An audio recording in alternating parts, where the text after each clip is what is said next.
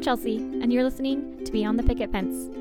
Not just any episodes of Beyond the Picket Fence, but this is a special segment called 25 Days of Updates. 25 days of 25 days of 25 days of 25 days of updates. Happy holidays! If you've been around all season, you've been hearing interviews with amazing, incredible, stupendous. Okay, that's a little much, but we've been talking to really amazing people, and I've had a few people request updates. So here is 25 days of updates from everyone that we have interviewed this season. If you've missed any, Hakuna Matata, you'll find the link to the original episode in each update's show notes. You're welcome.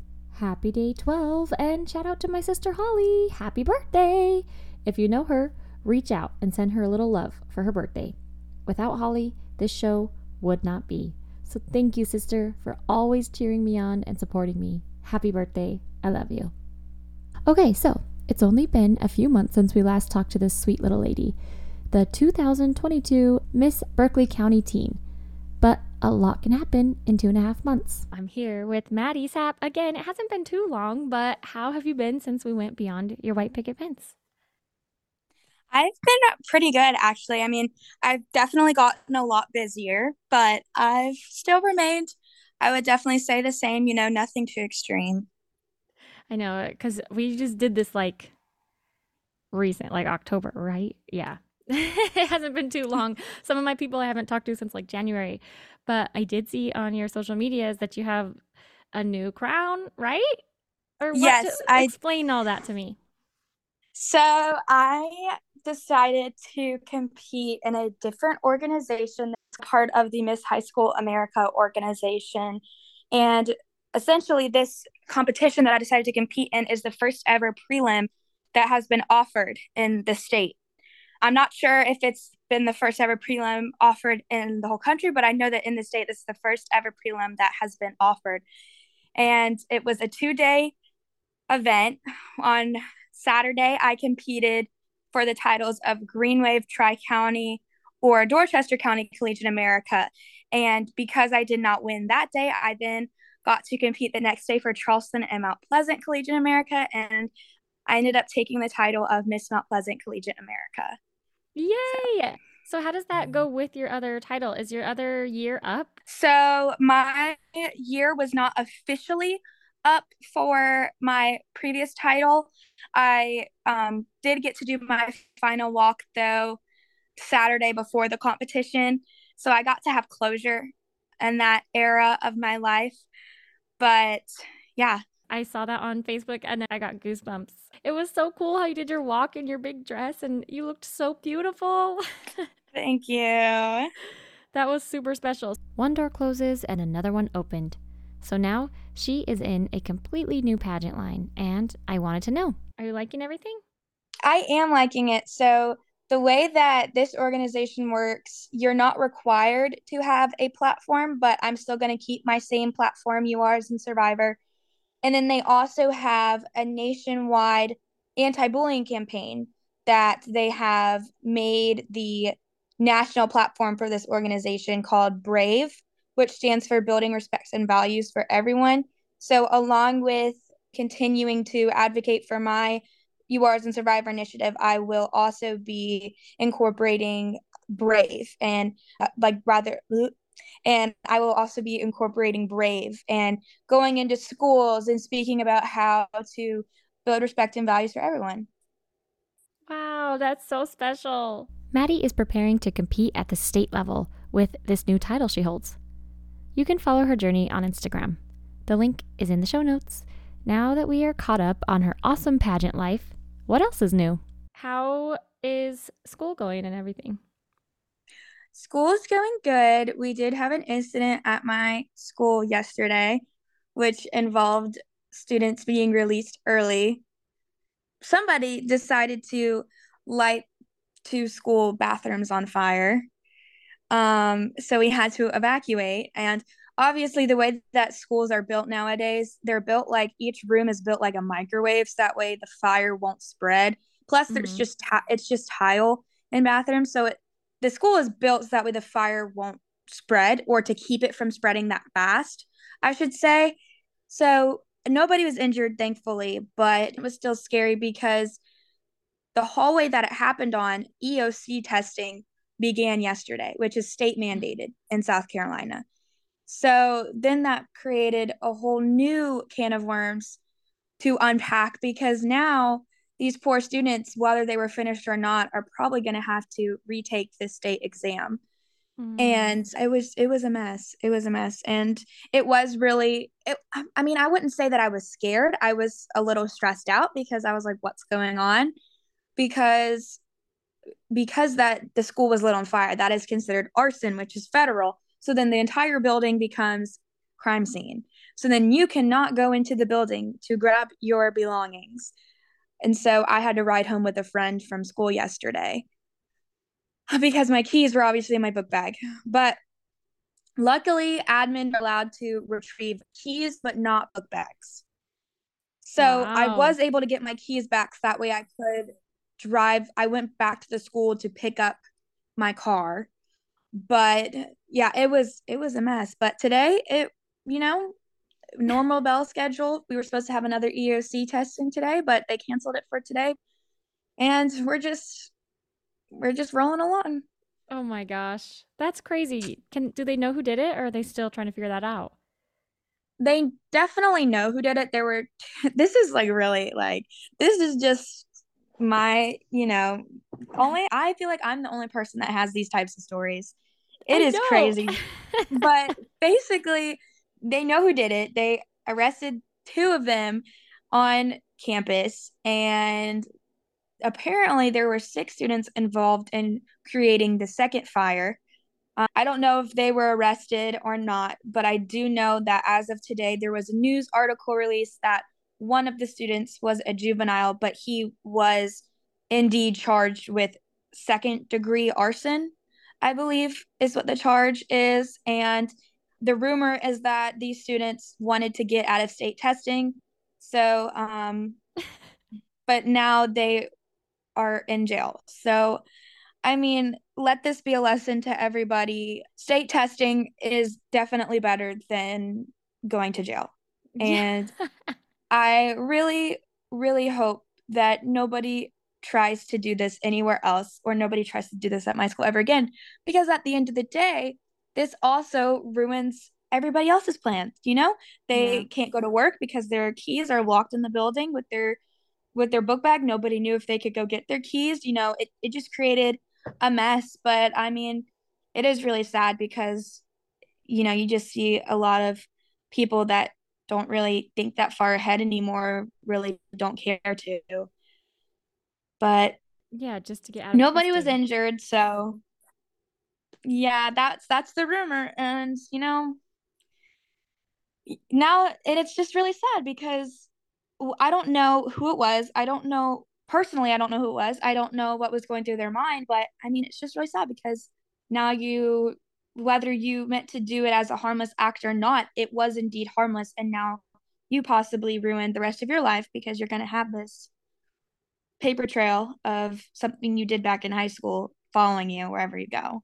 Yeah. And everybody was like, oh, we get out of school early. And I was like, you know, I'd rather have my book bag and get out of school the same time we always do than get out of school early and not know when I can get my stuff back. And yeah. That's stressful. I'm sorry about that. Yeah. It's it's okay, you know. It's a great story to tell and it just makes me more interesting person, I guess, because I feel like I'm the only person that has these types of stories. But oh my goodness. And how has your family been? Your mom and your aunt and your grandma and your sister? They've all been good. We decorated for Christmas. So that was fun. The elf on the shelf is back in town. So me and my sister are really excited about that. What's your elf's and name? Herman. Herman.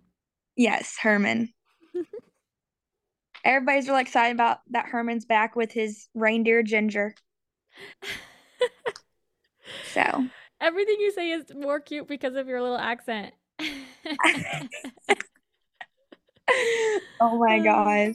I love it. Okay, so I asked everyone the question, you know, to end the podcast, what do you wish people saw beyond your white picket fence?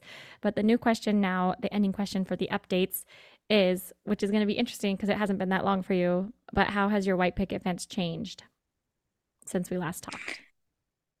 You know, I think that once the podcast released, and I'm not sure all out of all of my friends who actually listened to it, but I know a few of them did.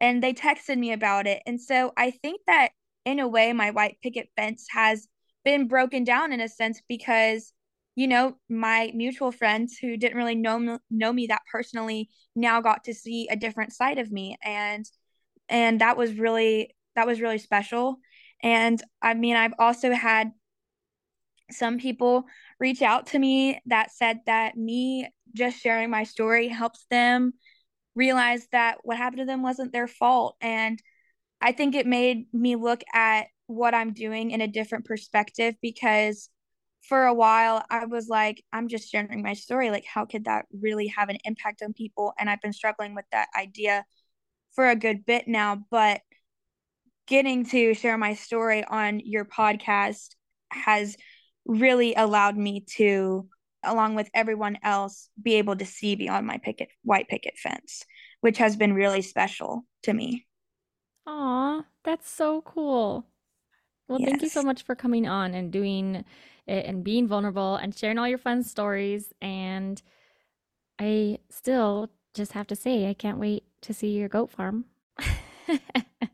yes. when you grow up. yes. Yes. I'm super excited for that, definitely. So fun. Okay, well, is there anything else you want to say before I let you go? I love these short, um, sweet updates. They're like so fun. I don't I don't think so. Um just definitely if y'all want to keep up to date on my pageant journey, Miss Mount Pleasant Collegiate is the username, but instead of Mount, it's just MT. I'll have okay. to. Do you want me to send you? Yeah, text it to, me, and I'll link it all in the show notes yes. so people can follow on along your journey. That's yes. so fun because I've been following, and I'm like, it's so fun to see all uh, the things yes. you do. Yes, so vicariously def- through you.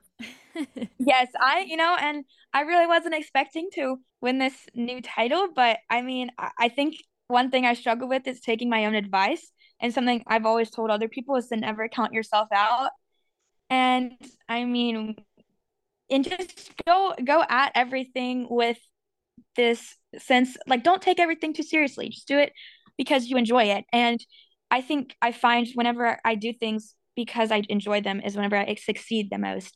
And so now I get to have another year of advocacy through pageantry and I get to share that with even more people because I have created this these group this like audience of people who are interested in what I have to say and want to relay that to other people. So I'm really excited for what the future holds.